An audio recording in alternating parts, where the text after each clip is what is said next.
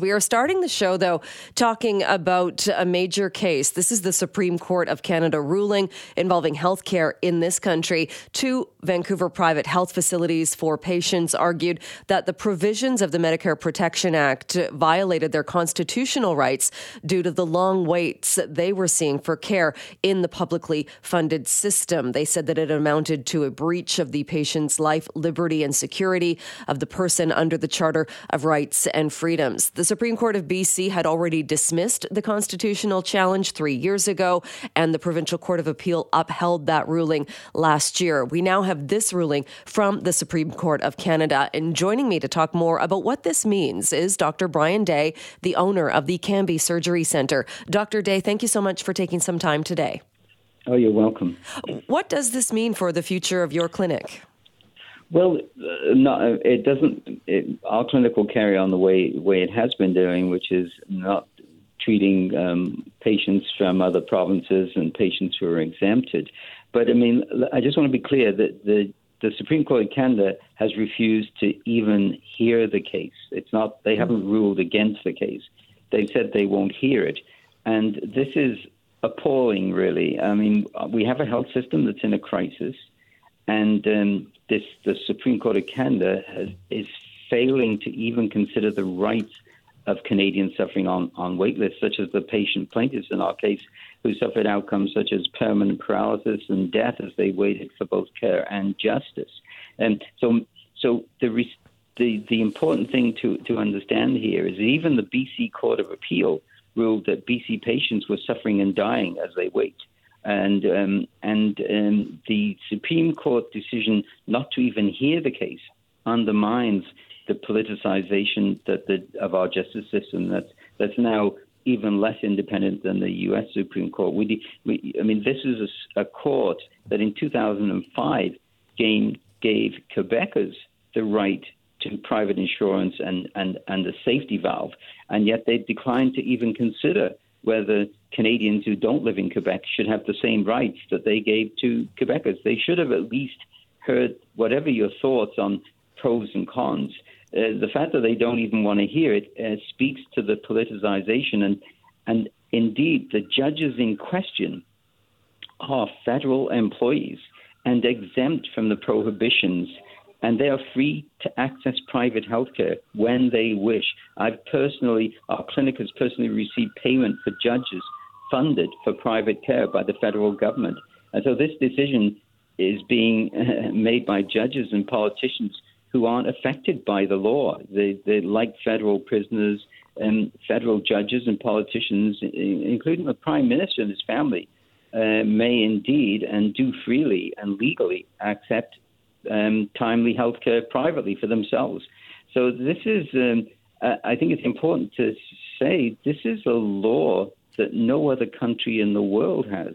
So it's only in Canada, and in Canada, it's only outside of Quebec that such a law exists. So this is a very serious um, failure of our judicial system.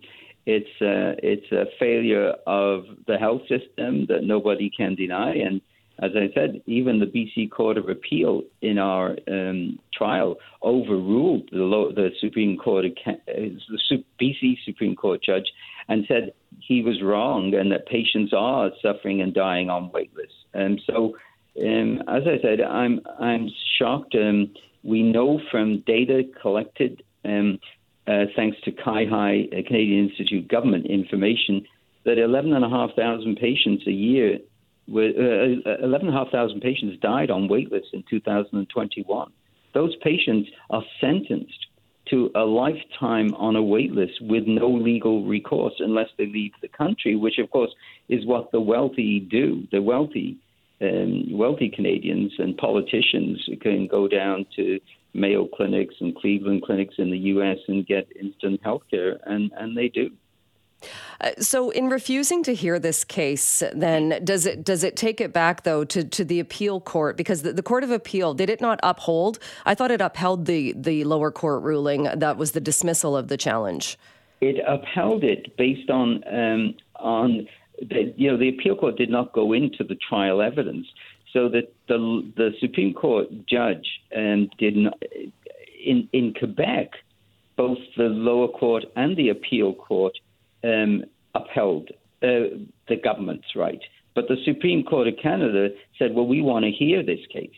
In, in, so the same thing happened in BC, but they don't want to hear it. So, as I said, the, the most outrageous thing to me is that this is the same court that gave Quebecers the right that they are now not even don't won't even consider whether um, whether Canadians that don't live in Quebec should have the same rights. And I think that is something that the public should be concerned about. This is um, this is uh, discrimination against people who live outside Quebec. To not even hear the case um, is, uh, to me, um, shocking. And um, and and and you know, I do want to emphasize there is no jurisdiction in the world that outlaws um, a citizen's right to get private access to care when the gov- especially when the government doesn't doesn't uh, supply it. No, there's no there's no uh, requirement for the government to to supply the care when you need it. They just supply it when they want to give it, and sometimes that involves people suffering and dying on waitlist. And the appeal court in BC overruled the lower court judge and said, yes, people in BC are suffering and dying and dying on waitlists. So, how do you respond then when we see people who are applauding this decision? Uh, certainly, groups that were interveners. The health minister has issued a statement saying that this that he is very pleased by this decision, uh, and then went on to say that uh, that 99 percent of the patients who saw procedures postponed during the pandemic have now had their surgeries done. Uh, really touting the fact that a lot of progress is being made. Well, that's an absolute lie.